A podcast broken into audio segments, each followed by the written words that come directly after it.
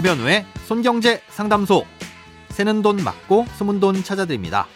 오늘은 국민연금에 대한 사연입니다.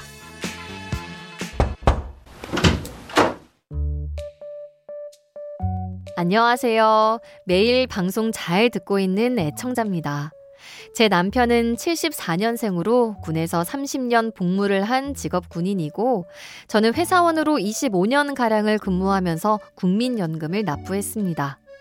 이제 남편의 퇴직이 얼마 남지 않았는데 군대에서 나온 이후 회사에 취직하고 국민연금을 납부하게 되면 남편도 국민연금을 추가로 받을 수 있는지 궁금합니다.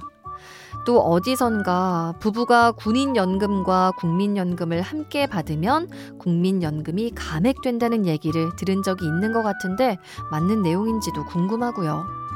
남편이 국민연금 가입을 할 수 있는지, 할 수 있다면 하는 게 좋을지 알고 싶습니다. 오늘은 청취자 김태은님께서 보내주신 사연입니다. 네, 결론부터 말씀드리자면 남편분이 군에서 나오신 후에도 희망하시면 국민연금을 가입할 수 있고요. 국민연금 납입 기간을 10년 이상 채우게 되면 군인연금과 상관없이 국민연금도 받으실 수 있습니다. 네, 그리고 부부가 각각 군인연금과 국민연금을 받게 될 경우 그 어느 쪽도 감액이 되지는 않으니 안심하셔도 됩니다. 네, 그런데 남편분이 퇴역 이후에 국민연금을 가입하는 게 유리한지는 다른 측면에서 좀 따져보셔야 합니다. 우선 군인연금 수급 권한을 확보하신 경우엔 국민연금 의무가입 대상자가 아니게 됩니다. 예, 국민연금 의무가입 대상이면 직장을 다니면서 월급을 받는 경우 내야 할 보험료를 회사가 반, 근로자가 반씩 내게 돼 있는데요. 의무가입 대상자가 아니면 일반 직장을 다니시더라도 가입을 희망하는 보험료를 정해 100% 본인이 다 내셔야 됩니다.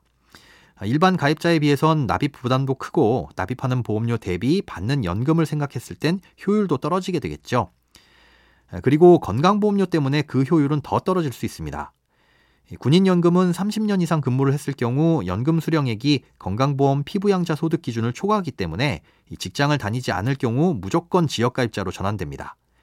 건강보험 지역가입자로 전환되면 소득과 재산에 비례해서 건강보험료를 내야 하는데요. 이때의 소득엔 군인연금과 국민연금도 포함이 됩니다. 공적연금의 경우 받는 연금액의 50%만 소득으로 계산하긴 하는데요. 연금은 세전 수령액을 기준으로 보기 때문에 생각보다 건보료 부담이 클 수 있죠. 또 사연자님이 직장을 그만두시게 되면 사연자님도 지역가입자로 전환되면서 건강보험료 부담이 그만큼 늘어날 수 있습니다. 직장을 그만둔 후에도 최대 3년 동안은 임의 계속가입 제도를 통해 직장가입자로서 내던 보험료를 유지할 수 있지만 3년 이후에는 지역가입자로 전환됩니다. 아, 이 경우 부부 모두 피부양자 자격 기준을 충족하면 자녀의 피부양자로서 건강보험료를 내지 않을 수 있지만 한 명이라도 피부양자 자격 기준을 충족하지 못하면 부부가 모두 지역가입자로 전환됩니다. 그런데 앞서 말씀드린 대로 남편분의 군인연금이 이 피부양자의 소득 요건을 초과하기 때문에 두 분 모두 지역가입자로 전환되겠죠. 그렇게 되면 두 분의 소득과 재산을 모두 합쳐서 건강보험료가 부과되는 거고요. 예, 결국 이 퇴직 이후 언젠가는 건강보험 지역가입자로 전환이 되면서 건강보험료 부담이 크게 늘어날 수 있는데 예, 거기엔 남편분이 임의로 가입한 국민연금이 포함이 된다는 겁니다. 예, 그래서 남편분이 퇴역 이후에 국민연금을 임의로 가입하게 되면서 납입하게 될 보험료와 받게 될 연금, 음, 그리고 그로 인해 늘어나게 될 건강보험료 부담액을 전체적으로 판단해 봐야 되는데요.